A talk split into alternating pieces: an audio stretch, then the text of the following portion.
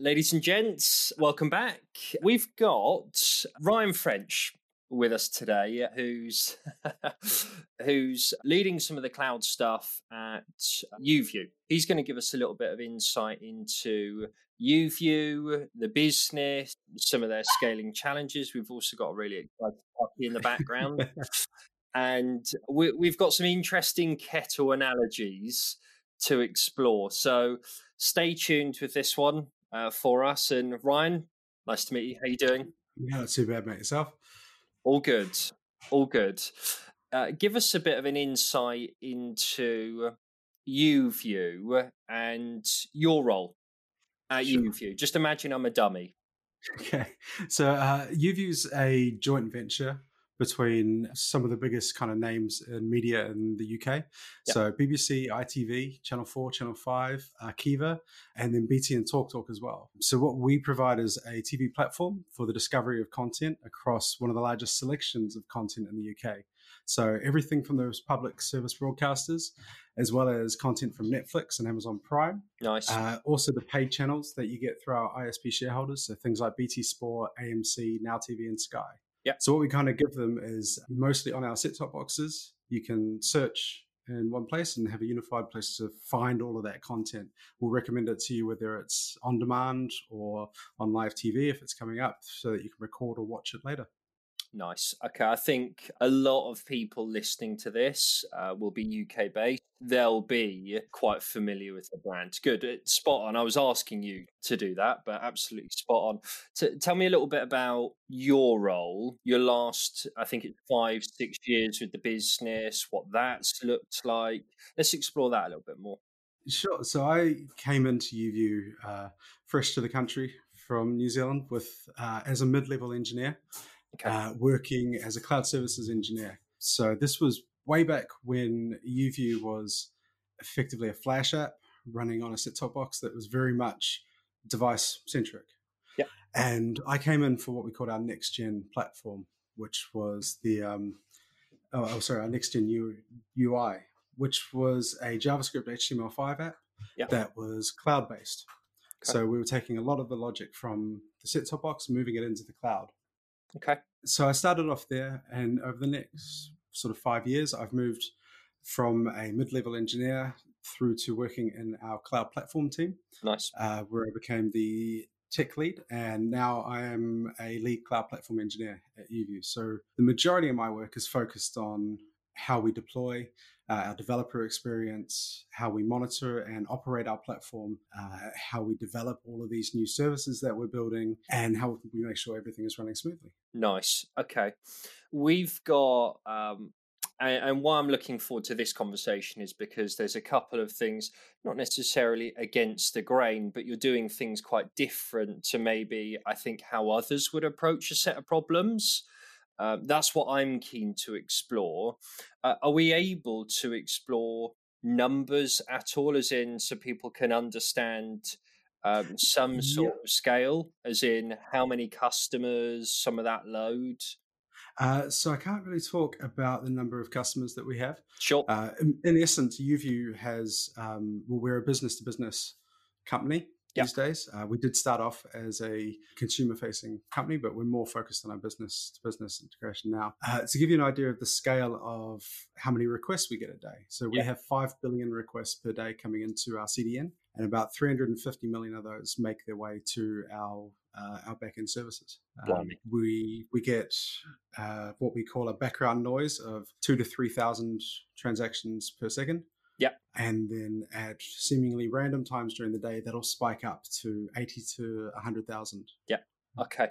And uh, that's, I'm keen to go right back to the beginning or even take some steps back. So, a couple of things that we always explore on here is architecture and how that's made up or how you build for some of that. So, uh, if we do roll it back uh, a couple of steps and we think to the point of how how are you setting yourself up to deal with something like that and the challenges that come with that talk to us about some of that Sure. So uh, right from the get go, one of the the patterns that I guess we wanted to use throughout the system was uh, a pattern called CQRS, uh, which is where you have your requests that are trying to alter something uh, in the cloud. Okay. Is run by a different service to the one that is actually responding. So, so you can say, I need to add this recording to my set top box. Yeah. And then when you go back and say, what recordings are on my set top box, they're handled by different services. Oh, okay. Uh, that gave us some really big advantages. So when you've got, you know, 60 to 80 to 100K transactions all coming in in the space of a minute or two. Yeah.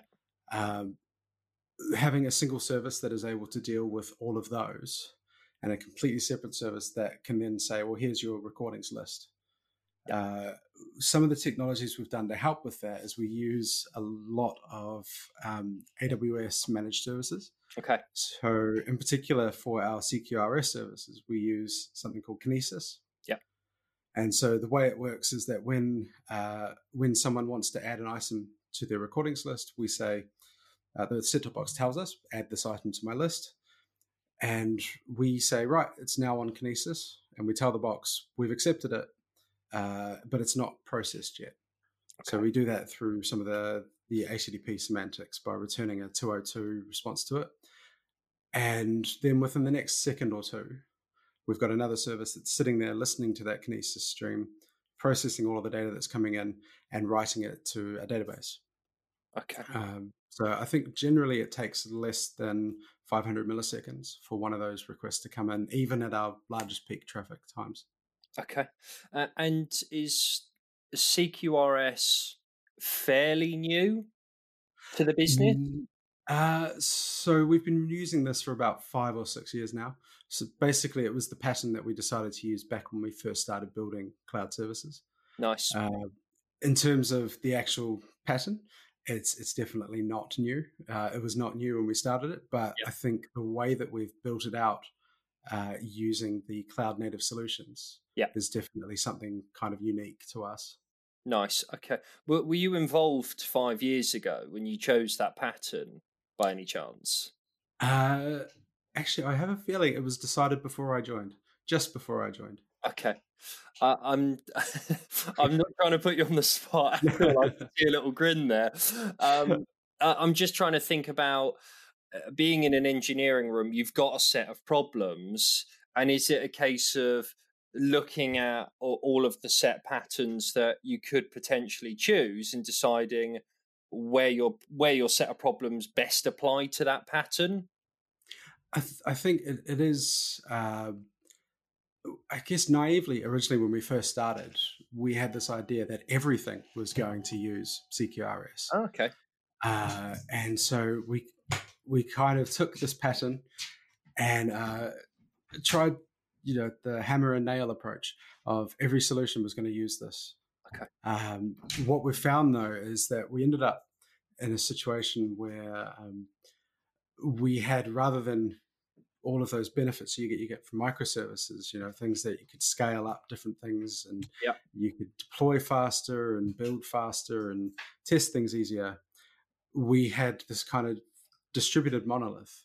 Okay. So so a request would come in and rather than just a single service responding to it it would have to go and make requests to three or four other services uh, to kind of reply. And that started introducing a whole bunch of issues um, around when we needed to do a deployment. You're no longer deploying one service; you're deploying four things at once, and and uh, when something goes wrong, where did it go wrong?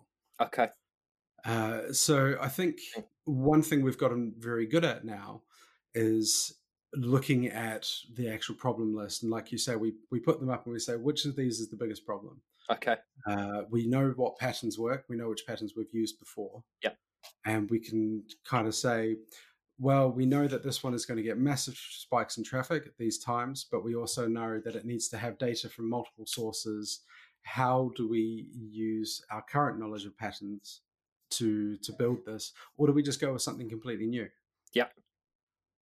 Okay, that that's quite an interesting approach. I can I, I can see myself in a room actually trying to understand set of problems, let's just say on a board, and in what sequence will they follow, deal with those accordingly.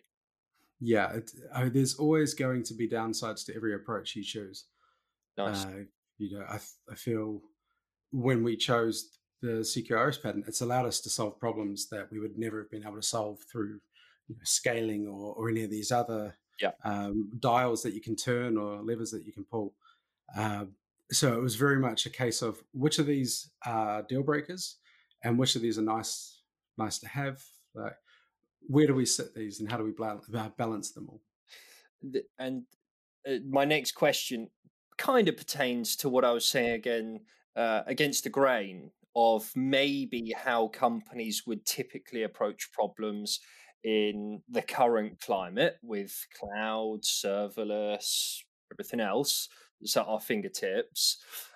Talk, talk to us a little bit about um, infrastructure and ops and this idea of being virtualized instead of or moving from virtual con- to containers instead of going down the route of serverless? Sure. So we've gone through quite a journey, um, even since I joined at YouView. Uh, originally, we had a few kind of very big services that hosted all of our metadata and other systems that were running in traditional data centers uh, here in the UK. And then we moved those to AWS, running on virtual machines. Um, and, and that was kind of where we sat for a little while. Okay. For, for about 18 months, we were just building everything in virtual machines, deploying it on EC2, just doing the same thing. Uh, and then uh, I think it was within sort of 12 months of me joining, we started investigating containers. They were still fairly new at that time. Uh, things like Kubernetes was kind of new.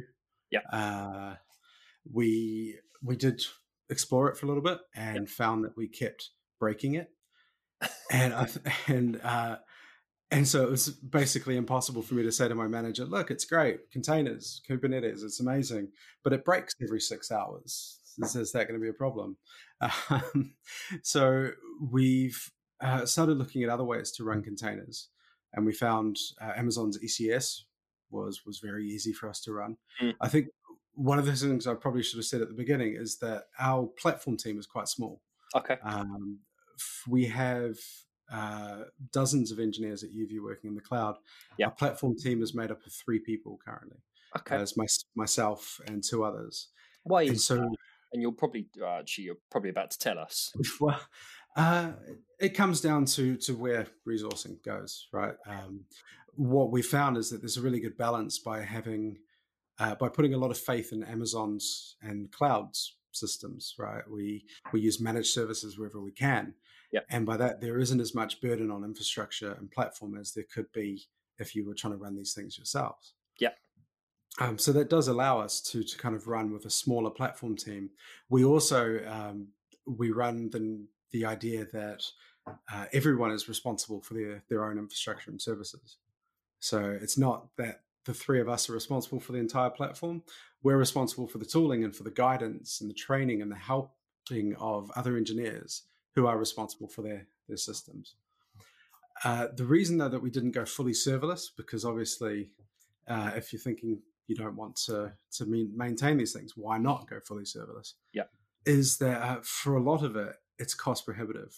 Okay, uh, serverless is amazing in some ways, and it's not that we don't use it. We we have a number of services running in either Fargate, which is Amazon's uh, containers that are serverless, uh, Lambda, things like glue. Uh, we have all of these things, but we just have to pick where we use them. Uh, if we say had one of our services that receives 150 million requests a day yep. running in serverless, uh, well, there's there's limits to what Lambda can do. Okay, it can't do 150 million a day uh, without having to plead with Amazon to up some limits, uh, and the cost is astronomical. That's going to get pricey. Yeah, compared to uh, I think at the moment we're just moving that service from EC2 into a container, okay. and we're going to do it with six small containers. Fine. So you know, it's really again, it's all about that balancing act. Um, at the same time, we have other services that receive 300 requests a day. They're running with a load balancer triggering a lambda. It's, yep. It just makes sense. Well, where do some of your challenges or ambiguity come with your scaling? Because we're talking about different variants of requests per second in different environments. So, w- where does that ambiguity come from? A lot of it comes down to the users. You know, uh, the people who are using the set-top boxes. The way that they watch TV is very different, right? Yep. Uh, so the service that is receiving a few hundred requests a day, that's just one of the settings options. Okay. So it's, it's literally someone going in and ch- and toggling an option in their settings. Yeah. If you compare that to someone opening the guide on the TV, yeah, or uh, you know that's that's happening hundreds of thousands of times a day. My girlfriend's constantly changing the channel. Yeah, exactly. It's like everyone, a show ends, you open up the guide. What else is on? Yeah, yeah exactly. uh, and the other one, uh, particularly, is one that I come back to quite a lot when I'm talking about this stuff, is our recording system. Okay.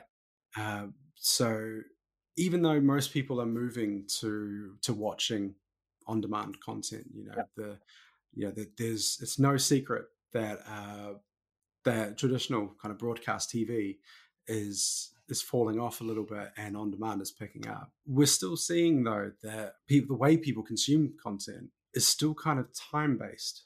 Okay. It's still very much uh, I get home from work at six o'clock. I watch the news yeah. while I make some dinner. The kids get home from school at, four o'clock and they put on Peppa Pig or Fireman Sam. Uh, and so you get these, these very large peaks where even though people are opening up Netflix to watch something there, it's it's all still very much time based for us. And rolling that back, the the monitoring and observability of that, I'm sure needs to be really on point to make sure you know what's going to happen on a a Saturday, or if there, or I'm guessing here, maybe even events or an X factor going on. Do you need to plan for that, or am I just running off into the distance? So we have uh, done some work to try and plan for these things. Okay. One of the biggest kind of shifts that's happened with uh, everyone working from home now and being on lockdown is that we used to be able to not so much know that at three o'clock on this time we're going to see a peak in traffic, but we'd at least know that we were going to receive more traffic in the evening than during the day. That doesn't happen anymore. Uh, we're seeing these patterns kind of move around the clock. Okay. Uh, we have looked at a few different ways that we could try and predict when we're going to see large uh, spikes in traffic. Yeah. But there's a lot of variables. You know, um, is it sunny outside? Is it a school day? That's true. Uh, is is it you know is there something good on TV? We've we've got over hundred channels available on some of our set top boxes. So trying to figure out which like if if every channel is going to have something on that's popular that day. Uh, and of course, there's always the the big one that uh, when there's a breaking news announcement, yeah. and everyone turns on their box to watch it. There's no way for us to predict that. Yeah. So when Boris announces he's going to do an 8 p.m., it's just like, really? Something like that. it was interesting when we um, we tried to put some machine learning across our traffic patterns to figure out when was going to be big spikes, and they just couldn't figure anything out. Really? Uh, yeah, there there was no way for them to predict the load because it's just too many variables in place. And ultimately, it comes down to human behavior. Yeah. Uh, and there's just no predicting for that. yeah, there isn't. There isn't. Can, can you hit us with the, the kettle analogy, though? Sure. So uh, there's a really unique uh, phenomenon that basically just occurs in the UK. What it is, is that in the UK, we have kettles that are high powered compared to other parts of the world yeah, uh, as well as an addiction to tea. So, and so what you find uh, the the power grids here in the UK are having to be uh, has to cope with stress just like our platform. Because when there's a really popular show on, like Strictly or you know, EastEnders or, or, whatever people are watching these days, yeah. uh, comes on and then the ad break goes on, everyone stands up to go make a cup of tea, and it causes a massive surge on the power grid. Uh. Sometimes it has actually caused outages through uh, this phenomenon that's called you know, TV pickup. Nice. I love that. I, I, I can't say I'm guilty of that. I'm not I'm not a tea man, but I can just see it happening around households across the UK, just contributing to a shortage because yeah. factors stopped. it's it's interesting listening to your journey and uh, i didn't know about the um, cqrs trying to fit all and um, trying some services for 18 months realizing it didn't work. What what would you say were your biggest learnings during the last five six years about let's say cloud or let's say scaling? What what would you say are foundational learnings that you can really take away or part knowledge with for everyone listening? I think from a cloud perspective, the the biggest one for me is getting in your observability and monitoring early. Yeah. Uh, there's a journey that we're going through at the moment to really increase uh, the observability we have within the system. Uh, so adding things like tracing um, through a system so we can tell where exactly a request failed. Okay. Uh, and making sure that our monitoring is just top notch and and we're able to see when things go wrong. I guess for me personally, the thing that I've I've seen them well kind of learnt the most over the last five years is that uh, when you try and abstract things away to find a common way of doing things that fits everything, you're going to end up with something that doesn't fit anything. Okay. So, so like I was saying before with the CQRS pattern, we tried to make it fit everything, yeah. and it just didn't work.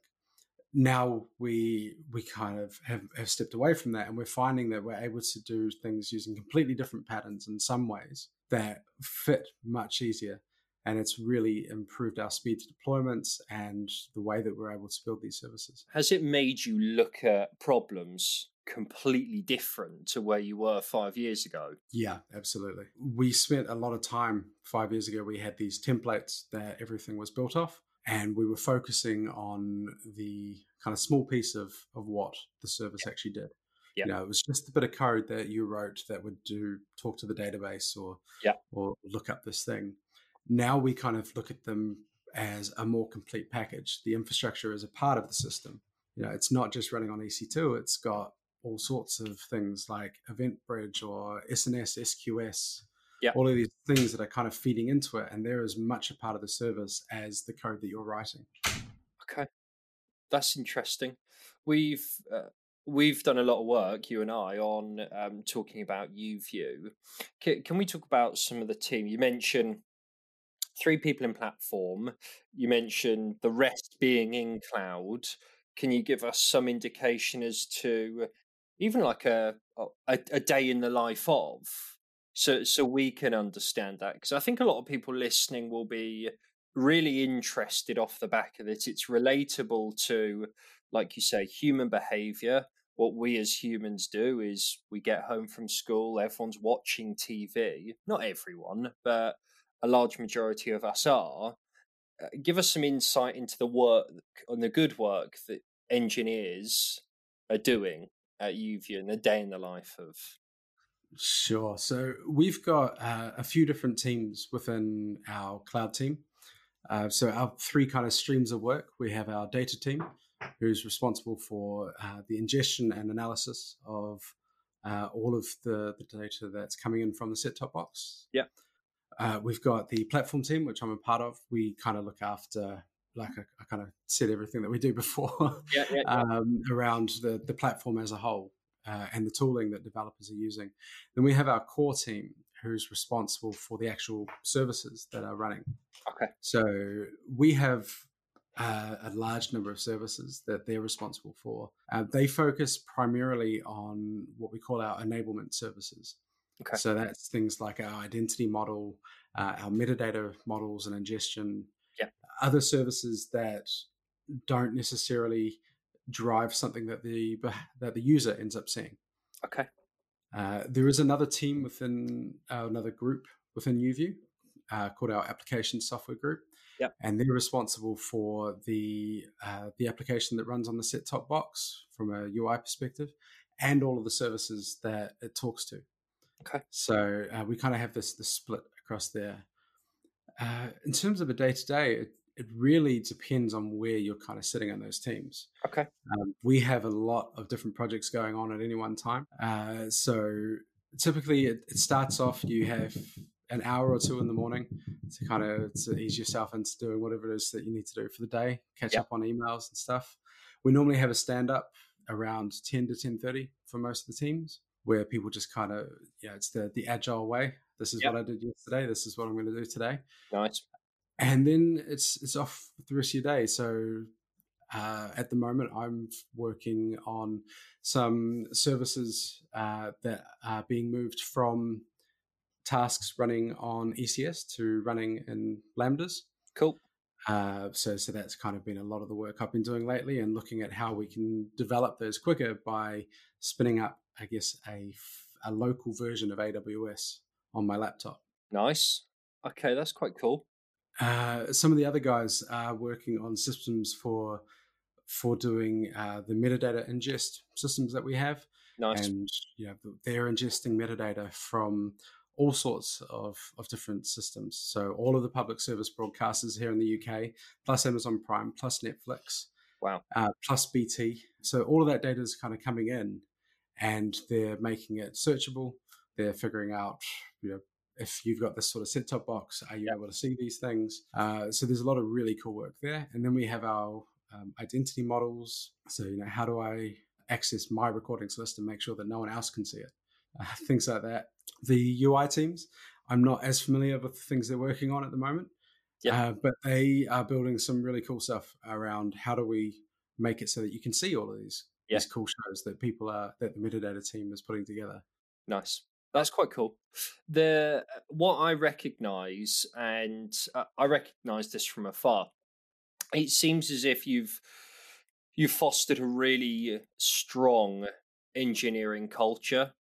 Tenure is really healthy. I see within the business, and it, it looks as if people are able to find their feet and contribute massively. That that's just what I see and feel, um, and that's probably reflective of some of the good work or things that you guys have got going on at the moment. Yeah, I, th- I think it is definitely one of those places where um, you know anyone can come in and start working on these things, yeah. and and contribute. You know, we definitely don't you know say I am the lead engineer. You, thou must do as I say. Yeah, um, it's it's more of a case oh, of you like that. Some people might say I'm like that. I hope not. But uh, no, I think uh, it, we've got a very open kind of culture in there. Uh, YouView is really strong in in caring about the community of the people who work there. Yeah, uh, you know this the shift to fully remote working has been a challenge for everyone. Yeah, but we've you know right from the top with uh, our CEO Susie has been really pushing to make sure that we all still feel very close to each other. Yeah, that we're all supported in the ways that we need to. You know, we've got you know aside from just the strong engineering kind of background, we we have our social committee who puts together things like there's a chess tournament coming up for online chess. There's you know, we celebrate all the major holidays of, of various religions as well. Awesome. Uh, we've also got our diversity and inclusion team that was working very hard to try and make sure that YouView is a diverse and very inclusive place. Nice. Uh, um, and of course, the, yeah, yeah, it's, it's hugely important to all of us there at YouView as well which really makes it nice being a part of, of a company that cares about that sort of thing. Yeah, 100%. And uh, actually, you're, you're delivering impactful work, uh, especially in times like this. You touch on it, and I have been usually with most of the people that I'm talking to at the moment talking about coronavirus, but um, bizarrely, I didn't mention it, and it probably is quite impactful for what's happened over the last year, close to, for all of you guys, especially when you talk about human behaviors. So um, I can imagine that's been tough. Uh, yeah. I can imagine that's been tough. Do you think you'll stay fully remote now? Uh, in some ways, I, I quite hope so. okay. I, I believe it's still up in the air as to where we are. I mean, we've got obviously our cloud team. It doesn't really matter from a technical point of view of where we are. Yeah, you know, we're, we're, operating in servers that sit in undisclosed locations. Yeah. somewhere within the UK. Um, yeah. So, uh, but we do still need to have some equipment. You know, I've I've got three set top boxes hooked up in my TV, nice. which, um, given I live in a one bedroom apartment with my partner and a puppy, uh, it's yeah. not a lot of room for any more equipment. Yeah. but we've also because we don't just build the application that people see, we also build the middleware that runs on the set top box. Yeah. And we've got testers who require access to full rigs worth of, of these set top boxes as well. Yeah. So um, they are mostly working remote now. Okay. Uh, whereas you know, our, our, cloud team is is also working fully remote. Uh, I think the bigger challenges are around um, making sure that we all stay in in contact. Yeah. And yeah, it's those human aspects of the team building that really matter. Yeah. In some ways, we're lucky that we haven't had anyone new join the team since coronavirus, so we haven't had to go through that. Don't that say that well, we just haven't had to go through that awkwardness yet. Yeah. We, in some ways, actually, I found that we're communicating better now that we're not physically co located. Okay, yeah. Um, yeah, when I mentioned those three streams before of, of work, those were three separate teams who sat in different parts of the office. Yeah. And so it wasn't very often that someone from one of the other teams would come over and talk to me, or I would go and talk to one of them. Now that we're all in Slack, yeah. know, uh, I think it's really opened up communication in, in a lot of ways. I, I do find you you're very conscious of over communicating and being specific with or I am anyway with my words how I'm trying to say things so yeah it's a learning it's a learning yeah definitely have you got any uh, final messages or learning points that you can share with us about your experience, or if people want to actually try and go and do something at scale? Because I think your story is really interesting. Any any lasting messages that you can give us that we can just latch onto? Do you think? Yeah. Your experience. I guess um, one of the the, the kind of the main thing um, for us is that you know the, the world of broadcast and streaming is is changing massively, and it's really interesting. There are these new problems that come up every day. From uh, YouView's perspective, we're both competing with and uh, competing against and working with some yeah. of the biggest names in, in, broadcast media, and so it really pushes us to to come up with a, a, a amazing new technologies to try and keep ahead of them. I think from the point of view of trying to build this stuff yourself, I, I, would definitely say try and learn as much as you can about the different managed services at AWS. Um, okay. Learn how they all interact because that is often the tricky part. Yep. It's um, it's learning how to put together all these different pieces. But yeah, other than that, it, it's it's mostly just a matter of trial and error. Uh, unfortunately. Yeah, that that's good advice. That the managed services and that there's always innovation in that space. You know, I was talking to someone uh, a little bit earlier. Oh, my light's gone. Um, a little bit earlier around um, MKS, one of the managed services, and there's lots out there. There's lots to learn, but I, I like your idea of understand the problems and think about the problems accordingly. Don't try and solve each individual problem with that same hammer, going back to your CQRS reference. I, I quite like that. Uh, thank you. I just want to say a big thanks. You know, obviously, YouView, it's it's a product everyone touches. Well, not everyone. Lots of people touch. Okay, lots and lots of people touch. So it, it impacts us as a nation and it's really cool to listen to some of the stories and that five year journey of how some things have changed. So I just want to say a big thanks for that. Cool. Well, thank you for having me on. Cool. And if you are listening, everyone, Ryan is, I'm sure, very happy for people to join the team, even though they haven't gone through that journey yet of onboarding some remotely. Some links will be below so you can get in touch with the guys, talk to the guys, see what they're doing, and do reach out to him. He is a lovely bloke. Do reach out to him and explore a little bit more about what they're doing. So I just want to say a big thanks, Ryan. Cool. Thank you. And everyone, make sure you like and subscribe and share all of this stuff. And come and share your story. Come and share your story. Thanks a lot, guys. Hey guys, thanks for watching this episode. Uh, massively appreciate you listening and checking in with us. If you want to find out more about us and what we're doing, please check us out on social media. What we're trying to do at Enginears is build a community to drive knowledge sharing and experiences. On Twitter, we can be found uh, enginears.io, it's no underscore. We've also got a website which is enginears.io. These links will all be posted in the description.